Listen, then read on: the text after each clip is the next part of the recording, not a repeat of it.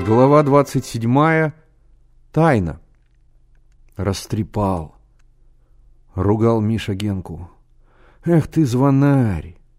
А я ему должен молчать, оправдывался Генка. Он будет спектакли срывать, а я ему должен молчать. Квартира у Славы большая, светлая. На полу ковры. Над столом красивый абажур. На диване маленькие пестрые подушки.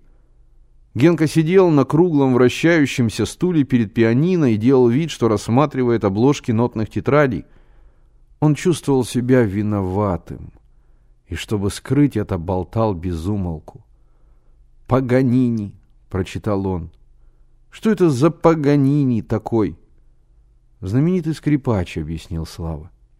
Ему враги перед концертом оборвали струны на скрипке, но он сыграл на одной струне.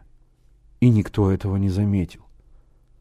«Подумаешь, — сказал Генка, — у отца на паровозе ездил кочегар Панфилов. Так он на бутылках играл, что хочешь. Попробовал бы твой Паганини на бутылке сыграть». «Что с тобой говорить? — рассердился Слава. — Ты в музыке ничего не понимаешь». «Разве мне разговаривать запрещено?» Оттолкнувшись от пианино, Генка сделал несколько оборотов на стуле. «Нужно думать, что говоришь», — мрачно произнес Миша. «Если бы ты думал, то не разболтал бы Борьке о ящиках». «Тем более, что ничего в этих ящиках нет», — вставил Слава. «Нет, есть», — возразил Генка, — «там нитки». «Болтаешь, чего не знаешь», — сказал Миша. «Там другое». «Что?» «Так я тебе и сказал. Чтоб ты снова раззвонил». «Ей-богу», — Генка приложил руку к груди. «Чтоб мне не встать с этого места, чтоб...» «Хоть до утра божись», — перебил его Миша. «Ты звонарем был, звонарем и остался». «Но ведь я не разболтал», — сказал Слава. «Мне ты можешь рассказать?» «Ничего я вам не скажу. Вам нельзя доверить серьезное дело». Некоторое время мальчики сидели молча, дуясь друг на друга. Потом Слава сказал: «Все же нечестно скрывать. Мы все трое лазили в подвал, между нами не должно быть секретов». «Я разве знал?» — заговорил Генка. «Я думал, ящики, ну и ящики. Сам что-то скрывает, а другие виноваты». Миша молчал. Конечно, он не совсем прав. Надо было поделиться с ребятами своими догадками. Но как же тогда Кортик? И о Кортике рассказать?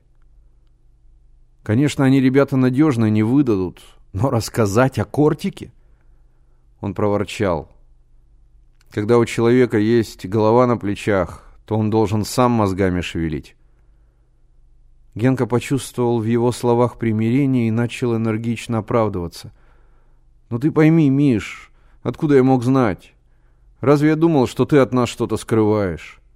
Ведь я от тебя ничего не скрываю. Поскольку у тебя есть от нас секреты, — обиженным голосом заговорил Слава. — Ладно, — перебил его Миша. — Я вам расскажу, но имейте в виду, это тайна. Эту тайну мне доверил не кто-нибудь. Мне ее доверил... Он смотрел в напряженные от любопытства лица ребят. Мне ее доверил Полевой. Вот кто мне ее доверил. У Генки округлились глаза. Слава тоже внимательно смотрел на Мишу. Он знал и о Полевом, и о Никитском. «Так вот, — продолжал Миша, — прежде всего дайте честное слово, что никогда никому ничего не разболтаете». «Даю честное слово благородного человека». Генка ударил себя в грудь кулаком. «Клянусь своей честью», — сказал Слава. Миша открыл дверь, осмотрел коридор, потом плотно прикрыл ее, внимательным взглядом обвел комнату, заглянул под диван и, показав пальцем на спальню, шепотом спросил: «Там никого нет?» «Никого», — также шепотом ответил Слава. «Так вот, знаете». Миша еще раз таинственно огляделся. «Знаете, у Никитского есть помощник, и его фамилия Филин. Вот». Генка вцепился руками в стул и открыл рот. Слава мигал, точно ему насыпали в глаза песок. Налюбовавшись произведенным впечатлением, Миша продолжал, и мне кажется, что тот высокий, который был в подвале, а потом вышел, помните, в кавказской рубахе? Это и есть Никитский. Генка чуть не упал со стула. Слава тоже растерянно смотрел на Мишу. «Это серьезно?» Едва мог он произнести. Миша пожал плечами. «Буду я шутить такими вещами, не до шуток. Я его по голосу узнал. Правда, лица я его не видел, но уж факт загримировался». «Немедленно сообщить в милицию», — сказал Слава. «Нельзя, нужно все как следует выяснить», — уклончиво ответил Миша. «Чего тут выяснять?» — возразил Слава. «Пусть даже ты не совсем уверен, что это Никитский, но ведь Филин тот...» Положение становилось критическим. «Славка такой дотошный.